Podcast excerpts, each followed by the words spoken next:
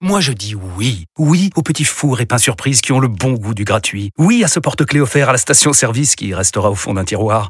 Oui à une pizza achetée, la deuxième offerte, parce que celle offerte est toujours meilleure. On préfère tous quand c'est gratuit. Chez Skoda, profitez de deux mois de loyer offert sur une sélection de modèles jusqu'au 31 mars. Portes ouvertes ce week-end. Skoda. Deux loyers offerts après premier loyer en LLD 37 mois sur toute la gamme Skoda, Orenia et Enya Coupé, c'est accord par Volkswagen Bank. Détails sur skoda.fr. Au quotidien, prenez les transports en commun. Vous écoutez RMC. RMC. 19h20h. Bartoli Time. Flora Moussi. Marion Bartoli. Bonsoir à toutes, bonsoir à tous. Et oui, la semaine dernière, on nous a privé de notre heure hebdomadaire ensemble à récapituler le, week-end de sport pour cause de Coupe de France. Donc cette semaine, nous sommes présentes avec Flora Moussi pour m'accompagner car Jean-Christophe Drouet a décidé de se dorer la pilule à Maurice et en plus de nous partager ses photos de vacances. Donc double carton rouge et pour sa peine, déjà Flora m'avait accompagné lorsqu'on avait eu la chance d'interviewer Oui. Novak Djokovic en français pendant le Rolex Paris Master. Et là, on aura à nouveau Novak Djokovic ce soir dans l'émission. Donc voilà, c'est bien fait pour lui. Exactement. Salut Flora, comment tu Salut vas Marion, ça va très bien. Je suis ravie d'être avec toi ce soir dans la peau de Jean-Christophe Drouet, qui est pas mal non plus. On va pas le, on va pas le plaindre. Allez, dans quelques instants, la une de Bartoli Time, l'équipe de France de handball en quête d'un septième titre mondial. Les Bleus défient le Danemark à 21h avec un objectif redevenir champion du monde six ans après les Danois double tenants du titre et qui avaient privé les tricolores d'une finale en 2019. Il y a de la revanche dans l'air. oui. Philippe Bana, le président de la Fédération française de handball, sera avec nous. 19h15, place à Bartoli à la folie. T'en as parlé, Novak Djokovic, encore un peu plus dans l'histoire du tennis mondial. Le Serbe a décroché un 22e titre du Grand Chelem, le 10e à l'Open d'Australie. Ému comme rarement, le nouveau numéro 1 Absolument. mondial n'est pas rassasié pour autant malgré ses 35 ans. Bartoli Baston, c'est à 19h30. On a un peu plus d'une semaine du début des championnats du monde de ski alpin. Ce sera en France à Méribel-Courchevel. L'équipe de France aborde cette compétition pas forcément très en confiance. La meilleure chance de médaille des Bleus, Clément Noël, seul vainqueur tricolore en Coupe du Monde cette saison, sera notre invité pour nous redonner espoir. Et puis, t'en as l'habitude, Marion. 19h45, ce sera Allô Marion. L'heure pour toi de répondre à nos auditeurs. On vous attend au 32-16. Allez, on démarre tout de suite euh, cette émission, Marion, avec la une de Bartoli Time. Dans deux heures maintenant, l'équipe de France de handball va partir à la conquête d'un septième titre mondial. C'est parti à l'instant même cette demi-finale du championnat du monde de handball qui va rejoindre le Danemark qui a battu l'Espagne 16-12 pour l'équipe de France. Excellente prestation défensive. C'est excellent pour l'équipe de France, parfaitement lancée dans cette demi-finale. Plus 4 avec euh, Ludovic Fabregas. Vas-y Ludo il croise au premier poteau. 27-23 plus 4 Ils y sont les bleus. Ils y sont presque Mais en tout cas ils sont très bien dans cette partie. Ça va être dur pour la Suédois. Et le pastis de Vincent Gérard Deuxième arrêt de suite. Et ça sera évidemment une affiche de rêve. France-Danemark Les 5 dernières secondes 31-26 Le buzzer final. L'équipe de France de handball est en finale. Victoire 31-26 RMC. La une de Bartoli Time. France-Danemark, c'est tout à l'heure à 21h, finale du championnat chaud. du monde de handball. Ah ouais, là, je pense que le stress, il est au max. Ça fait six ans que les Bleus attendent de renouer avec le titre mondial. Et avant de recevoir Philippe Bana, le président de la Fédération française de handball, on va aller prendre la température tout de suite à Stockholm, où se déroule tout à l'heure la finale avec Arnaud Valadon. Salut Arnaud Salut Bonsoir, Arnaud. mesdames. Je l'ai bossé en suédois Godekvaldamer Alors Ah oui, là, on va pas te alors répondre, là- mais franchement, le cœur y est. On est impressionné. Voilà. Bah, J'espère que tu as bien Ça commence chauffé ta bien. voix parce que franchement, tu t'apprêtes à vivre un grand moment, euh, Arnaud. Plus que jamais aujourd'hui hein, face au Danemark, on peut parler de, de revanche et j'ai envie de dire c'est constamment des revanches en fait face aux Danois. Ça fait 15 ans que c'est le choc des titans entre Français et Danois. Il y a eu des sourires. On se souvient de 2014, finale de l'Euro, où les Français vont euh, faire une démonstration de handball et passer plus de 40 buts au Danemark à domicile. La revanche des Danois euh, en 2016, où ils s'imposent aux Jeux Olympiques de Rio, privant les Bleus d'un troisième titre olympique euh, de suite. Et finalement, nous, eh bien, on a pris le pas euh, lors des Jeux Olympiques de Tokyo, où voilà, c'est la revanche de la revanche de la revanche. C'est ce que tu euh, sous-entendais, Flora, avec cette victoire il y a 18 mois. Ça n'en finit pas. 25-23 des Bleus, dans certes à huis clos à Tokyo, mais c'est un titre olympique qui compte. Donc oui, ce sont les euh, plus grandes équipes de cette dernière décennie en handball qui se retrouvent pour un titre mondial. Alors Arnaud, grâce à toi, il y a 15 jours, on avait eu la chance de recevoir Nicolas Karabatic dans Bartoli Time qui nous expliquait justement son nouveau rôle. Et là, il est dans cette compétition, il est quand même plus souvent sur le banc que sur parquet, mais il a un énorme rôle de grand frère, un énorme rôle de oui, de quasi assistant coach pour cette équipe. Comment il vit ce nouveau rôle qui, lui, qui a été la star des Bleus pendant toutes ces années? Alors il est sur le banc parce qu'il peut pas jouer. Sinon, euh, t'inquiète pas Marion qu'il serait, il serait sur le terrain à jouer 30, 40 minutes, euh, c'est sûr. Mais il est toujours gêné par cette euh, contusion osseuse et il ne devrait pas jouer. Le staff voulait vraiment être prudent parce que s'il y avait la possibilité, même 5 ou 10 minutes, on signait tout de suite. Il n'a plus joué depuis le quart de finale où il a donné 20 minutes. Il était sur le banc contre la Suède, mais il est, c'est comme s'il était joueur. C'est un coach effectivement. Il parle à Nedim Remili qui a ce poste de demi c'est vraiment le, maître à jouer. Il lui donne énormément de conseils, il regarde les joueurs, il conseille les jeunes, il aide. Il est là, le petit regard, tu sais, qui est important, qui te, qui te rassure quand tu vois un monument comme ça, qui te dit ça va aller, mon grand ça va, ça va le faire. C'est avec Vincent surtout, Girard. Surtout que ce soir, il va falloir stopper Michael Hansen, hein, qui est une menace offensive vraiment de tous les instants. Michael Hansen, son ancien partenaire au PSG. Et puis tu jetteras aussi un petit coup d'œil à Mathias Gitzel, l'arrière droit, et la nouvelle pépite euh, Simon euh, Potlik, le, le joueur euh, Pitlik, le, joueur suédois, euh, fils d'un ancien coach qui a coaché les, les filles, Simon Pitlik, qui est vraiment aussi un, un joueur très important. Mais voilà, Cara, c'est euh, Nedim Remili et, le Valentin Porte l'appelle Rafiki, c'est le vieux singe dans Roi. C'est le surnom qui est donné à, à Karabatic et ça reflète vraiment ça.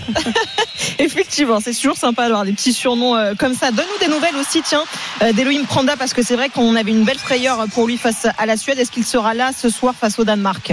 Le pauvre Elohim Prodi, il a tout connu. C'est-à-dire, il s'est fait euh, une entorse de la cheville euh, il y a une semaine. Il a joué avec un bandage, un strap très serré. Il a même avoué euh, mercredi contre l'Allemagne en quart qu'elle était partie trois ou quatre fois sa cheville. Et contre la Suède, il est mal retombé avec une grosse douleur au poignet. Il avait tout de suite la poche de glace. Là aussi, ça s'est produit il y a moins de 48 heures. Donc, du côté du staff de l'équipe de France, on voulait rien indiquer. A priori, Prandi serait là, ce qui voudrait dire que Thibaut Brière resterait en, en lui aussi était blessé. C'est sur le même poste que Karabatic. Ces trois joueurs jouent arrière gauche. Thibaut Brier, le grand joueur de Nantes, lui euh, avait un index qui c'est euh, des points de suture au niveau de l'index, qui est pas évident pour jouer au handball. Donc on a quand même pas mal de blessés. Et côté danois, eux, ils sont plutôt tranquilles dans ce registre-là. Eh ben, donc on va croiser non, mais c'est pas grave. non, mais, non, mais là, c'est en train de nous envoyer des ondes négatives, Arnaud. C'est pas bien. Je vous C'est pas bien pour le dernier soir. Non, non, non. On va gagner. Je te le dis, on va gagner. Merci beaucoup, Arnaud. En tout cas, tu vas nous faire vivre tout ça au micro d'RMC euh, tout à l'heure, 21h, donc pour cette finale entre la France et le Danemark. Merci, Arnaud. Merci, Arnaud. À bon tout match. À l'heure. Nous, on continue de parler de cette finale du championnat du monde avec euh, un homme qui va trembler hein, devant le match comme nous. D'ailleurs, Philippe Bana, le président de la Fédération française de handball. Euh, bonsoir, Philippe. Salut Marion, salut les amis. Bonsoir Philippe, merci beaucoup d'avoir accepté mon invitation. Alors tu sais que la dernière fois qu'on a eu un président, je pense que tu as pu entendre son interview et les quelques petites répercussions que ça a pu avoir. Alors je sais pas si tu as déjà préparé tes cartons, tu as laissé une lettre, euh, une, une, lettre pour signifier la fin de tout, mais mais non, rassure-toi, ça va très bien se passer. non, ça marche. Content, toujours content d'être avec vous en tout cas. Ben, en tout cas, ça nous fait vraiment plaisir et puis surtout ce soir, c'est bien évidemment un match à, à énormément d'enjeux. La France qui peut mettre fin à 6 ans de disette. Les Danois qui vont essayer d'être la première nation à réaliser le triplé. Toi, Philippe, quand euh, la France commence un championnat du monde, bien évidemment, je pense que l'objectif, c'est le titre final. Mais est-ce que c'était l'objectif que tu avais donné aux Bleus avant le début du tournoi? Ou plutôt prendre les matchs petit à petit et essayer de voir comment la compétition avance? Tu sais, il y a une malédiction maintenant sur l'équipe de France, les équipes de France d'handball, garçons et filles, c'est que on est obligé de gagner. On est un petit peu Eh oui. comme ça condamné à gagner parce que on a donné l'habitude aux gens de faire des médailles, on a donné l'habitude de cette performance durable qui s'arrête jamais, qui, qui gagne toujours. D'abord en Eh garçon. oui, mais vous êtes trop fort, c'est ça. Vous êtes le Novak Voilà, Djokovic en hand, en maintenant- fait. Vous gagnez tout le temps. Non, tu fais pas premier, les, les gens disent mais qu'est-ce que c'est que ce saut qui sont pas premiers, c'est n'importe quoi. Donc euh, voilà, il y a, il y a aujourd'hui une forme d'obligation. Le coach l'avait dit avec nous au, au début du championnat. Bon, ça fait six ans qu'on n'est pas champion, ça pique un peu. Ok, on est champion olympique, mais c'est pas pareil. Puis il y a une espèce de suprématie avec ces, ces Danois, ces, ces espèces de Vikings qui viennent tout le temps au milieu. euh, comme- Nous embêter. bah, combattre cette suprématie, c'est un, un truc de, de, de vieux, un, un vrai bras de fer de vieux vikings, cette, cette affaire.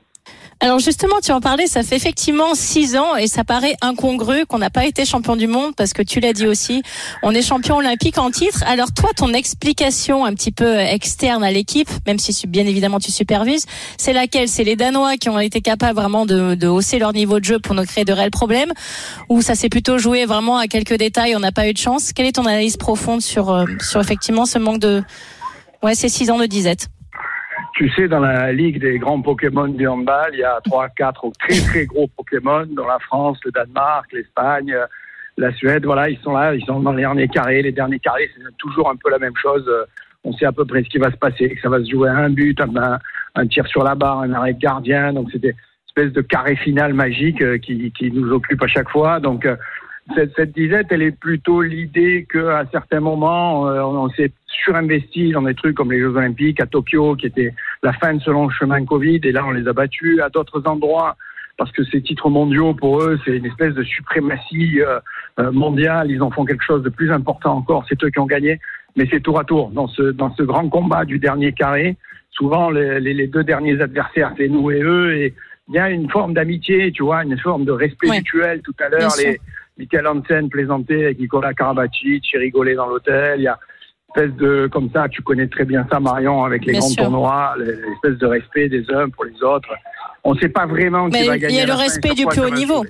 Bien sûr. Ouais, le respect du plus haut niveau et le respect de la suprématie. Là, leur mettre un, petit, euh, un petit coup là, ça serait une bonne idée pour les atteindre au moral à un an des Jeux Olympiques, à mon avis. Ah ben là, il faut, il faut leur saper le moral. On va pas laisser gagner trois fois d'affilée. Arrête un peu. C'est pas possible. Philippe Vanna, le président de la Fédération française de handball, est avec nous dans Bartoli Time euh, ce soir. Euh, Philippe, on parle beaucoup de ce France-Danemark. C'est un petit peu le France-Italien en football ou le France-Espagne en basket. Hein. C'est un vrai classique en handball. Et il y a tellement d'histoires et de rivalité entre, entre ces deux équipes. C'est en permanence des revanches, en fait, entre les deux, tout le temps. Ouais, une espèce de mano à mano permanent. Les gens qui ont joué dans les mêmes clubs. Euh, Michael Hansen a été au PSG. Ça a beaucoup marqué les relations entre la France et le Danemark. Les deux, les deux présidents, les deux directeurs sportifs, les deux coachs sont amis intimes. Ils s'embrassaient dans l'hôtel tout à l'heure. Le, prince du Danemark est un Français qui parle couramment français, qui vient dans les vestiaires de l'équipe de France chaque fois qu'on a gagné, euh, c'est un truc assez incroyable. Un vrai moment de sport de haut niveau et en même temps un vrai moment de, valeur humaine euh, de, ce sport. Philippe, euh, en handball, on connaît bien évidemment le rôle de, des gardiens, mais il y a pas mal de duels qui vont être extrêmement intenses et qu'il va falloir gagner ce soir dans aussi les demi-centres, dans les postes de pivot et bien sûr dans le duel des gardiens entre Vincent Gérard et Niklas Landin. Est-ce que pour toi la différence va vraiment se faire là dans les buts et dans les cages où il y a aussi de grosses batailles à gagner euh, sur le parquet, sur le reste du parquet? Ouais, tu as un peu bien ciblé l'endroit où ça peut se jouer à la fin. Ben je, je, bosse, hein, tu sais. je ouais, prépare. Non, vous bossez bien, vous bossez bien. Tu sais, j'en discutais avec Matt Olson, un des plus grands gardiens du monde, qui a formé tous les grands gardiens suédois et danois et norvégiens, et il me disait, de plus en plus, euh, à un moment donné, on marquait jusqu'à 70, 75 buts par match, et puis ils sont revenus, ils ont bossé, c'est des athlètes euh, euh, en super forme physique, un Niklas Landin, un Vincent Gérard, un Pérez de Vargas qui est en train d'étouffer les Suédois là, ce sont des gens qui transforment le résultat d'un match. Voilà, tu vois, au handball, cette capacité à dire au, ben, au lieu de 30 buts, tu vas en marquer 25, mon gars, parce que je vais faire 14, 20, des fois 20, 25 carrés par match sur des tirs de près, des tirs de, pour un ballon de 500 grammes qui arrive à, à 100, 120 km heure. Franchement, c'est de la folie ce qu'ils font. Ces dernières années, c'est de la folie. Très, très fort. Très, très fort. Très, très trois, fort. trois, titres olympiques hein, pour l'équipe de France, six de champion du monde, trois d'Europe. Euh, vous avez conscience quand même, Philippe, euh, d'être à la tête du sport collectif le plus prolifique de France. Vous êtes chanceux en fait. Tu sais, on a, Il nous faudrait les mêmes titres en tennis. on va avoir du mal, mais bon, ça serait bien. J'en parle souvent avec Gilles Moreton. Euh, tu sais, on a gardé l'humilité du préau. Nous, on arrive de l'école, on a, on a, appris à, à dire que, ce que quand tu gagnes, c'est une espèce de petit miracle permanent qu'il faut refaire à chaque fois. Nos athlètes, ils ont ça dans l'idée. Quand tu recommences un mondial ou un match, tu redémarres toujours à zéro, comme si tu étais rien. Et ça, on a tellement été nuls dans les années 70, 80, que quand on a commencé à gagner, on veut pas revenir à la case départ, tu vois. On veut pas être un joueur, un dirigeant, un entraîneur, on veut pas être celui qui va faire revenir la France à la case départ. C'est aussi pour ça que dans la tête, il y a un truc. Il y a un truc. Alors j'imagine Philippe que bien sûr dans un coin de ta tête il y a les Jeux Olympiques de 2024 à Paris. Les Bleus, comme tu l'as dit, sont tenants du titre et vont avoir à cœur de remporter un quatrième titre en cinq Olympiades, peut-être le dernier pour Nicolas Karabatic aussi qu'on a eu la chance d'avoir il y a 15 jours dans Bartoli Time. Ça doit être vraiment un moment extrêmement important aussi pour ta présidence. Ouais, assez curieusement, et vous avez vu ça, moi j'ai vécu ça en 2000 euh, euh, avec Marie Pierce d'ailleurs aux, aux Jeux Olympiques de Sydney. Nous, on n'était pas un sport olympique. Puis à partir des années 90, on a Ah, vous commencé à, aller aux Jeux. Et au- en- à partir de 2000, on a été en garçons et en filles systématiquement là-bas avec notre notre colonie de vacances de 45 personnes, les garçons, les filles. euh, et Vous avez préparé des petits à- goûters Ouais, Vous avez ouais, fait ouais. des petits sacs à dos On s'est mis, mis à, la, à la vie du village, aux petites chambres, à respirer olympique. Le rythme de, de- du sport, de notre sport, de la fédération de handball, il est devenu olympique. Tu respires et tu souffles après les Jeux. Et, et c'est rentré dans nos gènes à à partir de là. euh, On, on rythme notre Olympiade sur ce truc-là. On a eu la curiosité de faire ces Jeux en 2021, qui étaient des Jeux froids, glacés, mais on a, où on a réussi à mettre de l'âme. Alors c'est sûr qu'à la maison, c'est un autre truc. Euh, On a été habitué à ça. Tu sais, on a fait le Mondial 2017 chez nous, qu'on Ouais, a gagné, l'Euro 2018 chez nous en filles, qu'on a gagné. Être à la maison, c'est un autre monde. C'est un autre truc qui va nous arriver dans la figure. Ouais, On ça va lui prêt, porter. mais faut- faut- faut- Il y a encore de la route. Il y a encore de la route. Marion parlait justement de Nicolas Karabatic. Euh, Philippe, c'est vrai qu'il a un, un rôle un petit peu nouveau aussi dans cette équipe de France. Il est plus souvent sur le banc que sur le terrain, mais on sent qu'il donne énormément de voix avec ses coéquipiers. hein. Tu sais, il a dû le dire chez vous. euh, Il a l'humilité de dire, je sais pas si je suis capable d'aller au jeu. Moi, il y a Mm. des jours, je me réveille, je me Mm. dis, il, est tellement à l'écoute de, ce qu'il est, de ce qu'il est capable de faire. Là, il a encore donné, alors qu'il a le pied esquinté, euh, des, moments de match, des quarts d'heure où il a fait des différences. Euh, Il, est, oui, c'est le taulier, t'as raison, c'est le taulier. Et puis il y a une forme d'âme, ça dépasse le, le cadre du mec qui commande, euh, parce que c'est un type qui fonctionne par petites touches, qui parle aux gens, qui, qui est respecté, qui a une légitimité. Donc il y a, il y a vrai, vraiment le côté du grand frère qui accompagne les gens et qui n'est pas obsédé par jouer une heure ou marquer 40 buts. C'est ça, ce type est formidable. Bon Philippe, un petit pronostic pour ce soir, s'il te plaît, rassure-nous. Euh, Qu'on qu'on soit pas stressé là, qu'on soit rassuré avant le début, le coup d'envoi. Non, non, ça va être, ça va être très serré parce qu'on va défendre très fort. Ça va se jouer à un ou deux. Moi, je dis une prolongation et on gagne la deuxième euh, 35, 36, 35. Ah oui, Oh stressant. Jusqu'au Ah, bout, quoi. Tu veux pas qu'on respire? Tu veux qu'on s'en apnée Ah, on a la match? bonheur d'avoir Bein Sport, TF1, MC, tout le monde avec nous. Autant en faire profiter les millions de gens qui vont regarder ça ce soir. Bon, du moment qu'il y a la victoire au bout. Encouragez bien pour nous en tout cas. Merci beaucoup Philippe Bana d'avoir été avec nous dans Bartoli Time ce soir. Merci Philippe. Et bonne chance La surtout. bise les amis, à bientôt Marion. Ciao. Bis, ciao. Allez, ne bougez pas. On revient dans quelques instants dans Bartoli Time pour évoquer le coup de cœur de Marion Bartoli, la victoire de Novak Djokovic à l'Open d'Australie. Le Serbe entre encore un peu plus dans l'histoire. À tout de suite sur RMC. RMC Bartoli Time. Flora Moussi. Marion Bartoli. 19h22, nous sommes de retour sur RMC. Dans un petit quart d'heure, c'est l'heure de ma rubrique préférée. Et oui, c'est Bartoli Baston. Et je vais bastonner un petit peu le ski, parce que dans une semaine, c'est le début des championnats du monde en France. Et on peut pas dire que ça soit la folie en termes de résultats dans le clan français. Alors, on va en discuter avec Sébastien Amiez et Clément Noël, qui sera notre invité dans un petit quart d'heure. Mais d'abord, c'est le moment que Marion aime bien aussi. Oui. Ben oui, parce qu'il est Ben entré oui. encore un peu plus dans l'histoire du tennis dixième Open mondial. d'Australie, t'imagines, je sais pas si tu te rends compte. Ah, 10 c'est- Open d'Australie. Et tu sais quoi, 10 C'est Open d'Australie, 22e titre du Grand Chelem pour Novak Numéro Djokovic, mondial. numéro 1 mondial.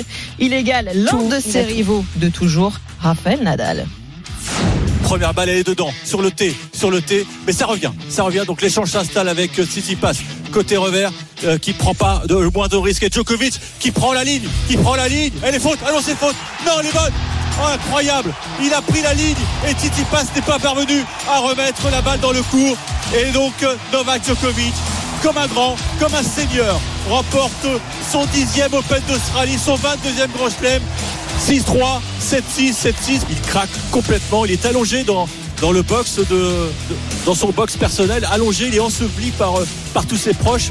C'est, c'est toute sorte de, de craquage nerveux, c'est toute la, la tension qui, qui est expulsée. RMC Bartoli. À la folie.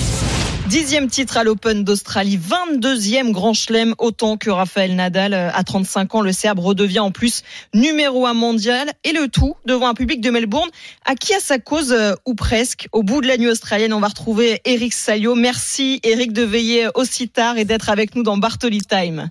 Salut Eric. Bonsoir à tous. Euh, bonsoir. Mais Eric est un grand professionnel, tu sais. Jusqu'au Flora, il, il ne recule pas. devant rien. il Mais lâchera non. pas.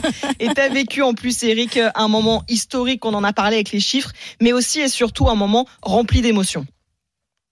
Oui, alors à défaut d'avoir vu une grande partie de tennis, parce que c'est vrai que bon, on va pas laisser un souvenir impérissable, parce qu'il y a eu que 3-7, puis il y a eu beaucoup de fautes directes, mais ouais, euh, assister à, à- au 22e sacre de Novak Djokovic dans un grand chelem, au 10e ici à Melbourne, c'est toujours un, moment euh, très émouvant et c'est vrai que Novak Djokovic a une fois de plus répondu présent. Euh, on l'attendait au rendez-vous et une fois de plus, il a montré que c'était le maître des lieux. Il a tenu ses nerfs, euh, il a été parfait dans, dans les moments décisifs et c'est- à, c'est à ça qu'on connaît un champion, Marion. Hein, quand, quand vous sauvez une balle de 7, quand vous maîtrisez les tie-breaks, euh, il a il a pas laissé, je trouve, euh, euh, la porte ouverte à, Exactement. à Tsitsipas, ou alors peut-être une petite une petite ouverture, mais le Grec n'a pas su saisir l'occasion. Eh, Marion, et toi qui connais très bien Novak Djokovic, parce que j'ai envie qu'on parle de ce côté émotionnel qu'on a vécu sur le cours. Euh, On a tous cette image en tête de lui qui s'écroule euh, dans son, dans son box, au milieu de sa famille, dans les bras de sa, sa maman. Est-ce que toi Ouais. qui le connais bien, parce que c'est vrai qu'on a une image de lui un petit peu plus froide, un peu plus réservée, ce côté émotif, tu, tu le connaissais, toi, capable de craquer comme ça sur le cours Alors en fait, moi, ce que j'ai trouvé très intéressant, c'est que j'ai eu la chance de le croiser à Dubaï deux jours avant qu'il s'envole pour l'Australie, donc pour son premier tour de préparation qui était à Adélaïde. Et j'ai discuté assez longuement avec lui, avec son agent aussi, son état d'esprit qui était, euh, c'était quand même compliqué pour lui vraiment hein, cette année de revenir en Australie, même si c'est bien évidemment un tournoi qu'il adore. Mais après tout ce qui s'est passé l'année dernière, ça lui a laissé quand même de grosses traces psychologiques et ça, on peut largement s'en douter. Et il est parti avec euh, quand même beaucoup de tension en lui et tension sur le sur le plan nerveux parce qu'il il connaissait bien évidemment l'enjeu énorme de ce tournoi du Grand Chelem. Il voulait avoir la meilleure préparation possible, donc il était venu à Dubaï pour à la fois terminer sa préparation euh, hivernale et puis aussi jouer quelques matchs pour euh, un tournoi exhibition, mais qui se jouait d'ailleurs en indoor et qu'il avait vraiment euh, pas joué à fond, c'est le moins qu'on puisse dire.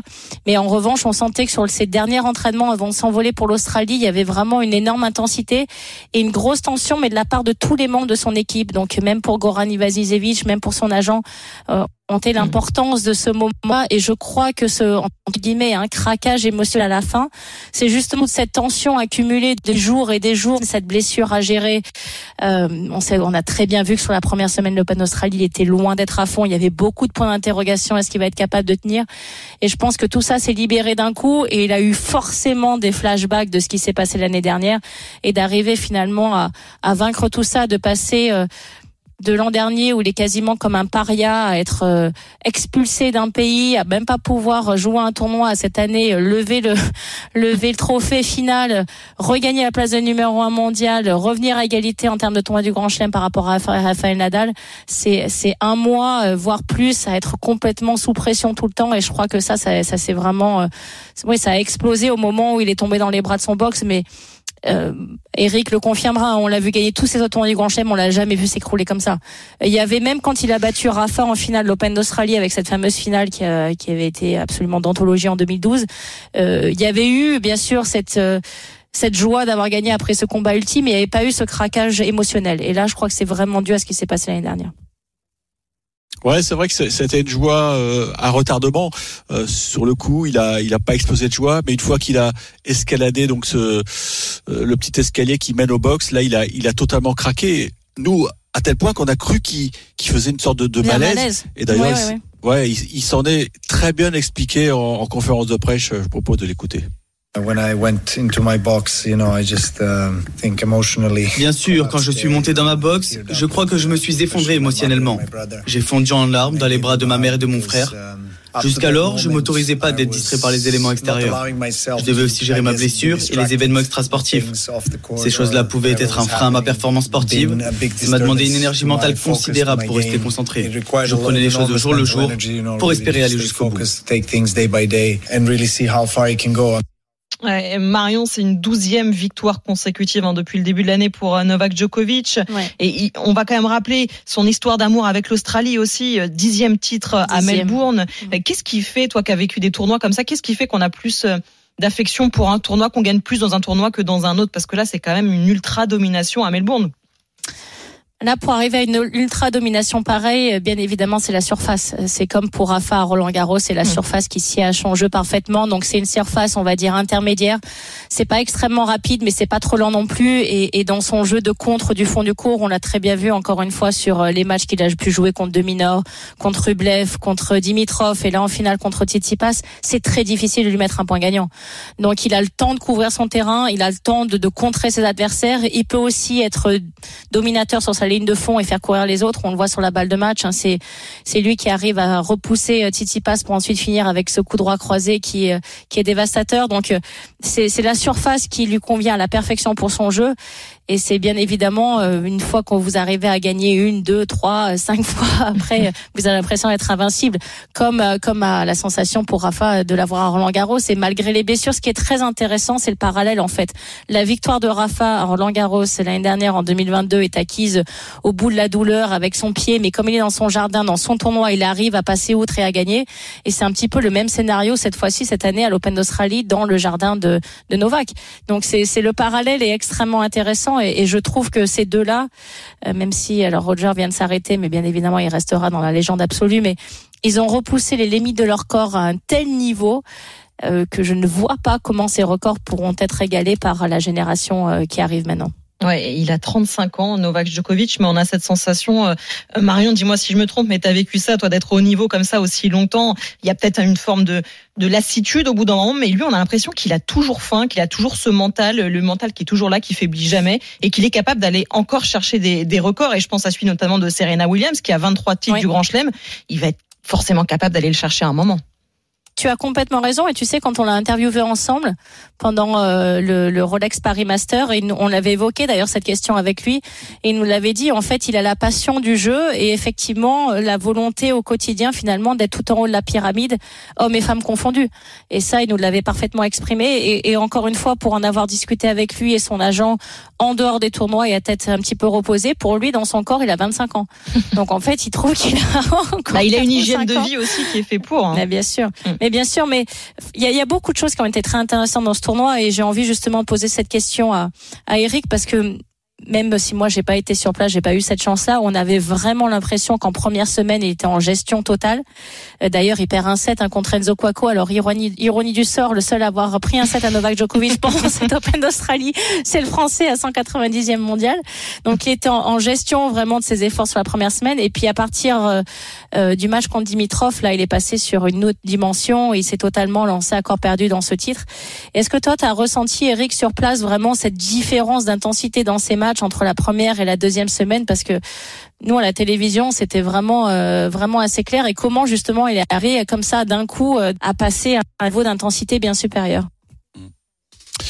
Mais ils ont eu le trouillomètre à zéro, faut pas se le cacher. Goran Ivanisevic, en conférence de presse, nous a dit que quand ils ont reçu les résultats de l'IRM deux jours avant, il a dit Oui. 97% des joueurs seraient allés voir le juge arbitre pour dire on arrête, on fait forfait. Ouais.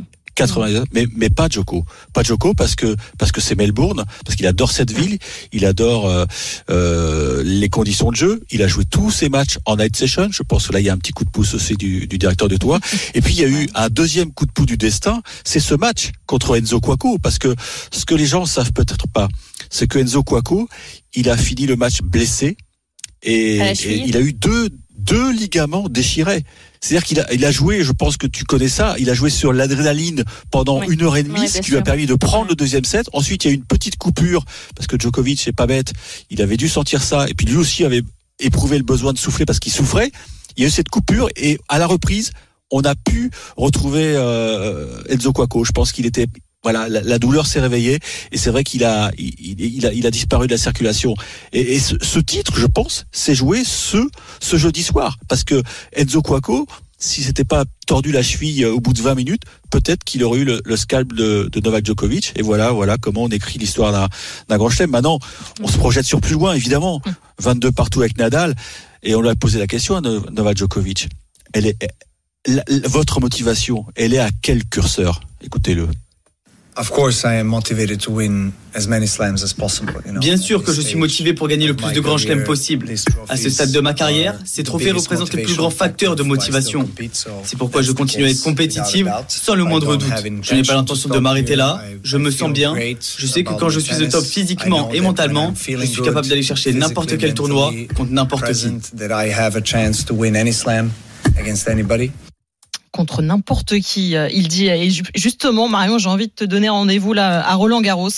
Est-ce que tu vois arriver le petit duel euh, Djokovic-Nadal pour un 23e titre du Grand Chelem? Ce serait pas fantastique d'avoir cette finale là entre les deux hommes pour euh, entrer dans l'histoire celui qui va vraiment se détacher de l'autre finalement à un moment? Ce serait fou. Bah, bah, Bien sûr, ça serait totalement rêvé, mais enfin, Eric, euh, encore une fois, je pense que tu as vu Rafa là dans les conditions maintenant dans lesquelles il joue, euh, la déchirure musculaire qui s'est fait, qui s'est fait, pardon, il a encore deux mois d'arrêt. Euh, la- le voir arriver à être compétitif euh, complètement à 100%, si Novak arrive à 100% à Roland Garros, moi ça serait un rêve de les voir en découdre sur la surface de Rafa et de voir qui entre guillemets est le meilleur, même s'il y aura Wimbledon après juste derrière. Pour les pour les fans de tennis que nous sommes, ça serait ça serait absolument rêvé. Mais il y a tellement des jeunes qui poussent derrière. Il y a Alcaraz qui va revenir, qui a pas pu jouer l'Open d'Australie parce que lui aussi était blessé, mais va forcément revenir à un moment donné. Holger Rune qui avait très bien joué Roland Garros, on voit à quel point aussi c'est un, grand compétiteur et il pousse derrière. Tsitsipas qui est très à l'aise sur terre battue. Il y en a beaucoup d'autres entre guillemets qui tapent à la porte. Mais bien sûr que nous, en tant que fans, on aimerait et puis bien sûr à Roland Garros, Rafael adoré, on aimerait revoir euh, ces deux géants du jeu s'affronter sur la terre battue parisienne. Ça, ça serait idéal. Mais dans sa réponse, c'est intéressant, c'est qu'il dit euh, je me vois gagner n'importe quel slam, ce qui veut dire grand chelem, Mm. pas n'importe quel tournoi. Donc je pense que les tournois, on va dire en dehors des grands chelems, franchement maintenant c'est vraiment plus sa priorité. En plus, on sait qu'il va pas pouvoir jouer à Indian Wells, Miami, qui sont les deux gros Master 1000 sur dur, parce que pour l'instant il est encore euh, aux États-Unis. On doit être vacciné pour pouvoir jouer. Mm. Donc il y aura un point d'interrogation aussi sur l'US Open hein, pour cette année. Je pense que dans la course au record, c'est quand même un, un élément important à, à donner à nos auditeurs. Mais, euh, mais il a faim, hein. il a faim le Mm. Serbe, ça c'est sûr, il est pas rassasié. Loin de là même. Et on a hâte effectivement d'être à Roland Garros pour vivre euh, tout ça. Merci beaucoup Eric. On va Merci, te libérer Eric. pour que tu ailles te coucher. Merci à vous. C'est un, un scénario à la Netflix, hein, cette histoire. Il C'est faut que. Netflix bétonne les, les deux là pour qu'on ait un, un beau film. Exactement, exactement. Merci beaucoup euh, Eric euh, de nous avoir Merci relaté Eric, ce- repose-toi cet bien. Open. Merci à vous. Allez, dans quelques instants dans Bartoli Time, Bartoli Baston. Les championnats du monde de ski alpin débutent dans un peu plus d'une semaine et le, por- le moral n'est pas forcément au beau fixe chez les Bleus, sauf peut-être pour Clément Noël qui sera notre invité. À tout de suite sur RMC. RMC. Jusqu'à 20h, Bartoli Time. Flora Moussi. Marion Bartoli. 19h39 de retour sur RMC. Alors nous avons Bastoun dans Bartoli Baston et franchement on, on- vraiment on pouvait pas avoir un meilleur invité. Et puis dans une petite dizaine de minutes, votre rubrique Allo Mario au 32-7. N'hésitez pas à m'appeler pour me parler de tennis, de hand, de ski, de ce que vous voulez. Si vous m'avez croisé au Petit As à Tarbes cette semaine, n'hésitez pas à m'appeler non plus pour, pour me parler des petites anecdotes, des petits as, un tournoi que j'adore, que j'avais joué il y a 25 ans. T'imagines, ça me rajeunit pas. Moi non plus, je te rassure. tout de suite, c'est Bartoli Baston avec Bastoun. Exactement, parce qu'on va se demander cette question quel visage pour l'équipe de France de ski alpin au prochain mondiaux Devant le public français à Méribel-Courchevel, la pression sera au rendez-vous. Les Bleus, eux, répondront-ils présents après un début de saison en demi-teinte? Rien n'est moins sûr. RMC. Bartoli Baston. Clément euh, Noël, l'une des meilleures chances de médaille des Bleus dans ce championnat. Ça, c'est le choix de Ça, Marion. c'est de hein. la production. Ça, C'est le choix mais de ça, Marion. mais oui. Mais oui. Mais parce que c'est mon niveau de ski. Oui, tu vois, eh ben, le planter sais quoi, bâton tourné, j'en suis que là. Voilà. J'ai- pas passé le niveau supérieur. Et bah comme Jamais. ça, on est deux et comme ça, on va laisser place aux vrais skieurs. Clément Noël sera avec nous dans quelques instants.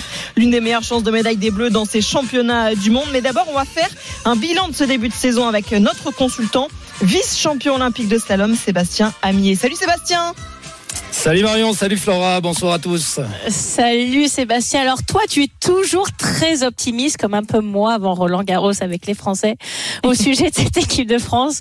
Mais quand on regarde les, les résultats, Bastoun, depuis le début de saison, une seule victoire, celle de Clément Noël, qu'on aura tout à l'heure d'ailleurs dans Bartoli Time. Seulement six Ouais, podiums. On a quand même connu mieux, faut quand même se l'avouer. Alors, est-ce qu'on devient trop exigeant ou est-ce qu'on a quand même quelques raisons d'être un tout petit peu inquiet? Alors sur le fond, euh, c'est vrai qu'on peut être inquiet, mais euh, tu sais, on n'a pas 50 athlètes non plus qui sont capables de gagner des courses, à savoir déjà qu'en vitesse, il y a deux, deux monstres qui euh, partagent toutes les victoires et tous les podiums, donc il reste très peu de miettes pour les autres. Et puis nous, on a la chance d'avoir nos Français quand même, Clément, euh, Clément qui a gagné sa dixième Coupe du Monde mardi soir, hein, qui a fait un podium dans Ouais. cette discipline, voilà, qui monte en puissance. On sait que le slalom, c'est aussi une discipline très aléatoire. On a beau avoir le ski vite dans les jambes, il faut réussir à passer tous les piquets le plus vite possible. Il a connu, quelques embûches en début de saison, mais euh, il a réglé le tir, surréglé le tir et venir chercher une des plus belles victoires sur Schladming, quasiment une des pistes où il s'était jamais imposé euh, par le passé. Donc c'est de bon augure avant la quinzaine. Et puis on a aussi un Alexis Pinturo, hein, Alexis qui a quand même fait euh, podium en Super G. Alors forcément, on l'attendait plus en géant et, et peut-être en slalom. Euh, il avait euh, bien commencé le début de saison sur ces disciplines-là. Malheureusement, en géant, ben voilà, c'est la même chose. Il est au contact, euh, cinquième, sixième, septième, euh, souvent des places d'honneur, mais pas de podium. Par contre, en Super G, il a réussi à monter sur la boîte. Il est encore aujourd'hui à 7 centièmes seulement du, de la troisième place. Donc voilà, le ski Mais qu'est-ce est- qui lui manque pour toi? Qu'est-ce qui lui manque pour toi, justement? Mais il lui, manque, euh, il lui manque pas grand chose. C'est un être humain, c'est un sportif de haut niveau. C'est euh, ça fait 11 ans qu'il est au plus haut niveau, qui fait quasiment. euh, c'est l'athlète qui a fait le plus de courses depuis 11 ans en Coupe du Monde. Euh, c'est une machine, c'est c'est pas un robot. Et, et aujourd'hui, voilà, il y a un petit déréglage, peut-être aussi un petit déréglage avec le matériel qui le rend moins moins compétitif sur euh, bah, sur cette disci- discipline qui est le géant. Après, il a aujourd'hui il a cette force mentale. On le voit hein, quand il est au fond du trou dans une discipline, il arrive à changer de ski et puis à revenir euh, bah, quasiment au contact des meilleurs dans l'autre. Donc ça, c'est aussi une de ses forces, Alexis. Maintenant, cette force aussi, c'est peut-être un bien pour un mal de ne pas gagner toutes les courses avant les championnats du monde.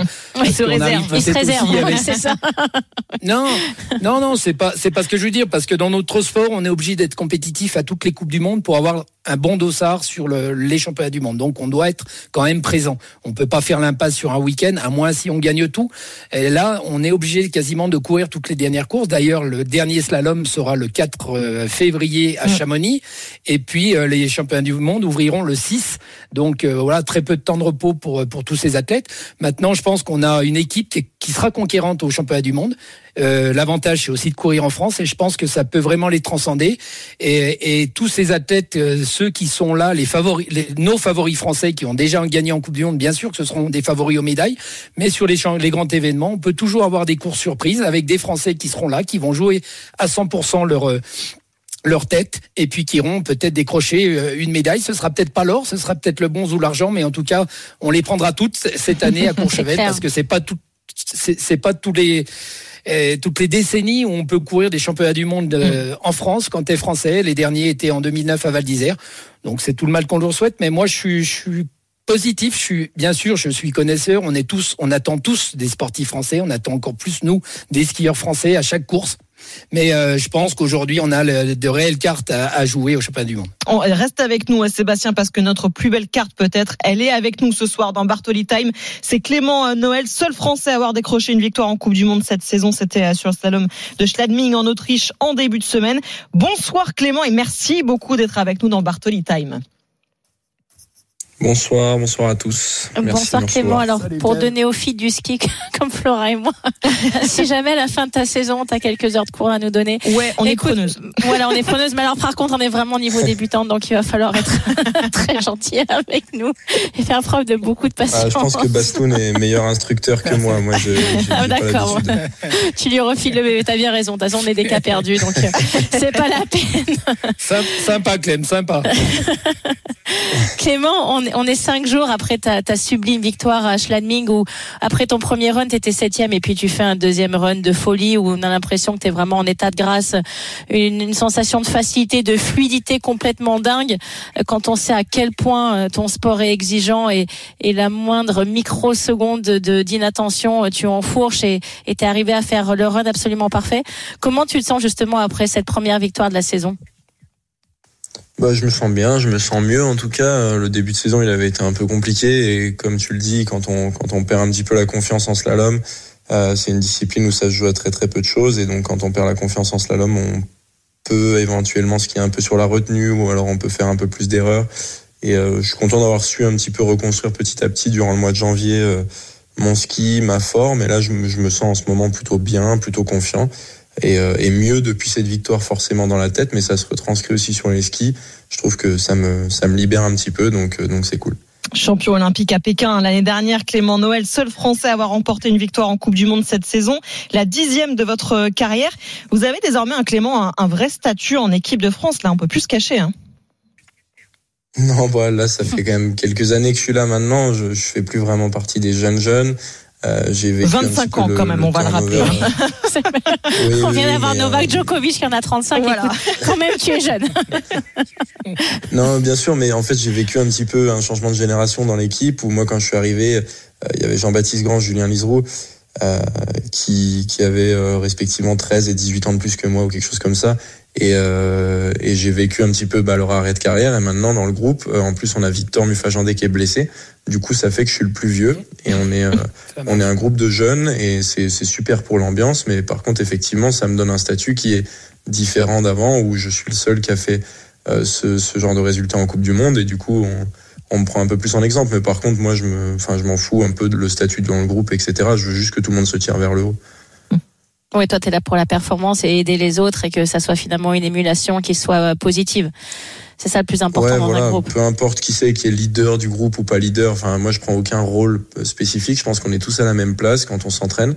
Et, euh, et simplement, bah, il faut que les jeunes, ils arrivent à me tirer vers le haut en, en me poussant à l'entraînement. Et puis, il faut que moi, je leur montre un petit peu par mon expérience comment j'arrive à, à vivre, par exemple, euh, les courses, etc. Donc, je pense que c'est vraiment, euh, c'est vraiment donnant donnant. Et on est tous, on est tous sur le même niveau et on se tire tous vers le haut. Donc, l'ambiance est, est plutôt, plutôt bonne. Donc, c'est, c'est sympa. Bastoun, une question. Ouais. Ouais, Clem, euh, bah écoute, euh, ouais, nous. Là, t'as raté la porte, Bastouna. La, la porte, elle est passée depuis un moment, là. À la un, un- un reprise. petit, voilà, comme tu l'as dit, un centième, ça, ça, ça joue et on a, on a enfourché. Non, non, moi je voulais, ma, ma question elle est simple, c'est surtout pour les auditeurs. C'est vrai que Clem, il a, il arrive sur euh, ben, des, des grands événements où euh, il n'a pas toujours été en confiance, notamment l'année dernière au, au jeu. Les années d'avant, il avait gagné, mais il était arrivé aussi en tant que favori. Et, euh, et aujourd'hui, comment tu te, tu, quel, objectif tu t'es fixé dans ta tête pour euh, aborder au mieux ces, championnats du monde en sachant que bah, forcément euh, le slalom c'est le dernier jour après une quinzaine euh, qui peut être bénéfique pour les Français et, qui met toujours une pression au slalomeur le dernier jour? Non, bah, ce serait bien en tout cas que ce soit bénéfique pour les Français. Comme ça, il y aura, moins de pression sur le slalom le dernier jour. Mais, effectivement, ouais, c'est un gros objectif de la saison. Je l'ai dit depuis avant la saison. C'est l'objectif principal au-delà de la Coupe du Monde parce que des mondiaux en France, c'est une fois dans une carrière et du coup, euh, forcément, je, je vais beaucoup attendre de cet événement. Mais je vais essayer d'en profiter. Je vais essayer de, me- de me servir de ce public français Ouais, être porté de, par le de public. kiffer entre guillemets cet événement et, euh, et, et d'arriver en pleine possession de mes moyens et après on verra ce que ça donne parce que euh, enfin je, je peux pas prédire l'avenir je peux pas je suis pas une machine je- qui, qui fonctionne avec un bouton on off et quand c'est on tout va bien je gagne la course on va essayer de faire le, le max de profiter de l'événement et, et de rien regretter euh, derrière. Après on verra mais c'est sûr que ça serait magnifique de de faire un bon résultat devant le devant le public français Alors Clément, pour ton info, on avait eu Djokovic juste avant le Master. Il a gagné le Master et l'Open d'Australie derrière et Adélaïde. Donc tu vois, on est un peu le porte-chance. Donc euh, écoute, pas de pression, Oui, hein. Voilà. porter Donc- chance à Djokovic, c'est quand même assez facile. hein. quand tu gagneras, quand tu seras risque. sur la sur la première place, et ben tu penseras à nous. Ça On va le rappeler le 18 au soir alors. Voilà, exactement. Exactement. Ouais, Mais voilà, Bastoun, ça c'est une belle conclusion, tu vois. Merci beaucoup Clément Noël d'avoir été avec nous dans Merci Bartoli. Time. Merci Clément. Bonne chance pour la suite de la Bonne saison. chance surtout. ouais. Merci Bastoun et puis on te retrouve évidemment tous les week-ends pour suivre euh, cette Coupe du Monde et les championnats du monde. Ce sera évidemment sur RMC. Et je vous attends au ski. Évidemment. Oui. Et, et oui, Enfin, le rendez-vous moins est pris. moi. Allez, Alors pour moi, ça sera oui. Le rendez-vous est pris. Merci vous. beaucoup Seb. Dans quelques instants, on sera en direct du Parc des Princes pour les dernières infos copo avant PSG Reims ce soir à 20h45 et puis ce sera votre moment. Appelez-nous au 32 16 pour venir poser vos questions à Marion Bartoli. À tout de suite sur RMC. RMC Bartoli Time. Flora Moussi. Marion Bartoli. 19h52, c'est la dernière ligne droite de Bartoli Time. Et tout de suite, nous allons, nous allons voir pardon, Jeannot Rességuet pour l'ambiance, pour ce PSG Reims. Alors Jeannot, ça se passe comment? Ça se passe calmement pour l'instant, comme d'habitude. Euh, bonsoir mesdames, euh, bienvenue euh, au Parc des Princes où il y aura encore le plein pour ce match entre le PSG et, le Stade de Reims. Et c'est la particularité de ce match, c'est que Paris aborde une série de cinq rencontres en deux semaines avec un, explosif OM PSG en Coupe de France avant le, le 14 On février. à la fin quand ils seront bien fatigués. le huitième aller Ligue des Champions contre le Bayern. Enfin, ça, ça, ça veut dire aussi que à partir de, de, de ce soir, le PSG aura très peu de récupération et que Reims à Montpellier, Toulouse, à Marseille, donc Coupe de France, à Monaco, avant de jouer ce premier rendez-vous de, huitième de, finale de la, de la Ligue des Champions.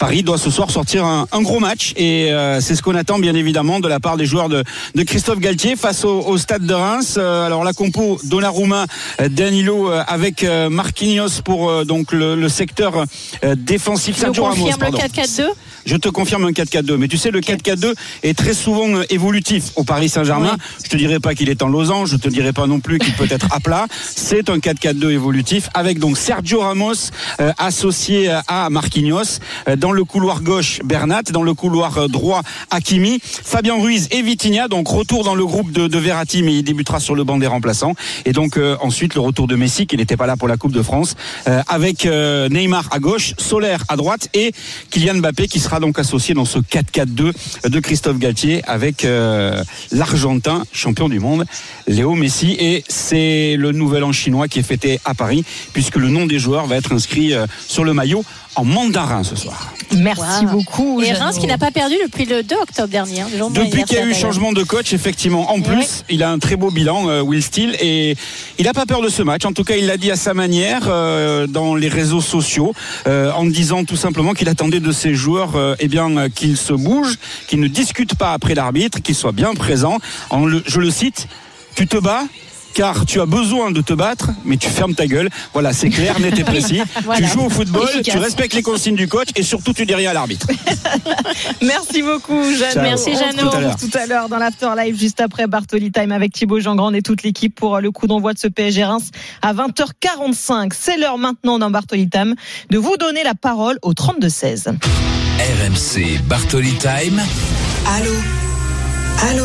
Allô, Marion? Je sais pas, vous me recevez? C'est ton moment, Marion, le moment où les auditeurs ont des questions pour toi. Et aujourd'hui, c'est Jean-Baptiste qui est avec nous au 32-16. Salut Jean-Baptiste Allô Oui, c'est JB en fait, c'est Jean-Bernard. Ah, pardon C'est pas grave. On me donne des ah mauvaises infos, là, tu casses toute la dynamique, là. Oh, je, je vais pas balancer mon producteur dans l'oreillette, mais on m'a donné de mauvaises infos. Pardon, JB. Non, pas de Je te laisse avec Salut, JB. Comment ça va Salut JB. Ça va très bien, écoute. Bah oui, bah oui. On s'est eu euh, il y a une semaine quand on a parlé de Novak, justement. Et ah, bah, euh, tu sais que je suis coach, c'est que je suis coach Marion, et je voulais revenir un petit peu euh, sur des petits articles que je fais sur Twitter par rapport au tennis français. Oui. Et euh, j'ai intitulé mes articles "J'ai mal à mon tennis français". Je crois que tu es un peu d'accord avec moi. Oui. J'ai du mal à, à, me projeter par rapport à notre tennis français, notre avenir. Tu sais, moi je suis coach au tennis de club de Villemont. On a deux équipes jeunes qui sont champions de France chez les garçons et chez les filles. Et ensuite, on après, après on les lâche dans les comités. Tu sais comment ça se passe. Hein c'est après il y a un suivi au niveau du pôle. Et ensuite, bah, nous, on n'a plus la main dessus. Et après, j'ai l'impression qu'il y a un détachement et euh, il y a une autre méthode de travail. Et je voulais savoir, je voulais un petit peu savoir ton avis par rapport à l'avenir de notre tennis français. Voilà, tout simplement.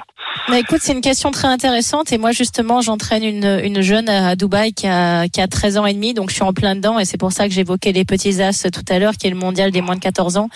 C'est effectivement une grande question et, et, pour moi ma philosophie et on en discutait avec Ivan Lubicic qu'on avait également reçu dans l'émission. Euh, mhm. pour moi pour arriver à réussir sur des projets professionnels c'est vraiment un entraîneur et un joueur ou une joueuse. C'est des projets qui voilà ça doit être un binôme qui est tellement fort et vous passez tellement de temps avec euh, votre joueuse ou votre joueur, ça finit par en devenir quasiment comme un membre de, de votre famille. Et moi, je le vois avec la joueuse que j'entraîne. Même ma fille qui a deux ans pense que c'est sa sœur tellement je passe de temps avec elle. Donc, hein.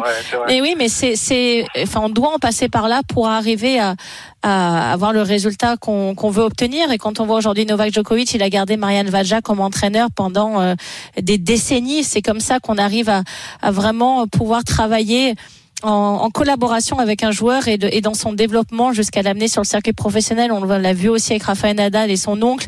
C'est des relations qui durent sur le très long terme et, et, je, et je crois qu'en France, euh, effectivement, ces passages en l'épaule euh, où, où il y a 4 ou 5, 6 enfants pour un entraîneur ou deux entraîneurs, c'est très très compliqué pour les entraîneurs d'arriver à s'investir. C'est ça. Et ouais, exactement. Et je crois que c'est là où le bas blesse. Non, non, je, je vous en prie, je t'en prie. Ouais. Ouais, tu sais que par rapport justement à Rafa, tu parlais de Rafa, tu sais que son oncle entraîne Oji Alassim et il a quand même déclaré j'entraîne j'entraîne Félix, mais je serai toujours derrière mon, mon neveu. C'est compliqué en plus, tu vois, dans ce genre de relation. De, ouais. Et, euh, et c'est sûr que, comme tu disais, euh, le temps qu'on passe, ensuite on la voit partir, notre joueuse ou notre joueur, et après on se demande euh, qu'est-ce qui s'est passé quand on la retrouve. Ouais, c'est un crève dans... ouais. ouais, c'est ouais, c'est complètement ça. Ouais. Est-ce que toi tu penses que d'ici quelques années, on aura euh, un Français, une Française, parce que où sont les, où sont les Yannick, où sont les sujet, ouais. les... on a Caroline Garcia, on en a une, de toute ouais, façon, qui, Caro, qui, est, voilà, qui est en tête de, de pont. Mais c'est vrai que chez les garçons, d'avoir le premier Français qui est 45e mondial, c'est vraiment, je crois, le plus gros chantier qui aura Ivan Lubicic et, et tous les responsables à la fédération. C'est arriver à remonter le tennis masculin, parce que le tennis féminin, on a eu les résultats, mais là, c'est le tennis Mm. masculin qui, qui vraiment pose problème. Et j'espère qu'on y arrivera, et j'espère qu'ils y arriveront en tout cas. Merci, pour ton appel. ouais, JB. merci JB, merci d'avoir été avec nous dans Bartoli Time et merci à toi euh, Marion de m'avoir accueilli Merci euh, ce Flora, soir. ça a été un immense plaisir à nouveau. Promis dimanche prochain, tu seras avec Jean-Christophe euh, Drouet. Allez dans quelques instants sur RMC, vous avez rendez-vous avec Thibaut Giangrande pour l'after live et l'avant-match de PSG Reims. Ça va Thibaut? Ça va très bien, et toi? Bah, ça va. Thibaut, t'es en forme? Bah pleine forme. Ouais. Et la soirée qui nous attend, Marion, là ça Ah, va là, être magnifique. là, Il y a le foot, le PSG, je sais que tu seras à fond derrière Paris ce soir. Ah Oui, bien sûr. Mais tu seras encore plus à fond derrière l'équipe de France de handball. Cette finale Ça, du championnat du monde. sûr. Bah, ça va être énorme. 21h. Ouais. L'événement, bah, c'est là que ça se passe. Vous le savez tous sur RMC. Le foot, le handball, 50-50. On va vivre une grande soirée de sport dans un instant. À tout de suite sur RMC. RMC, L'Afterlife.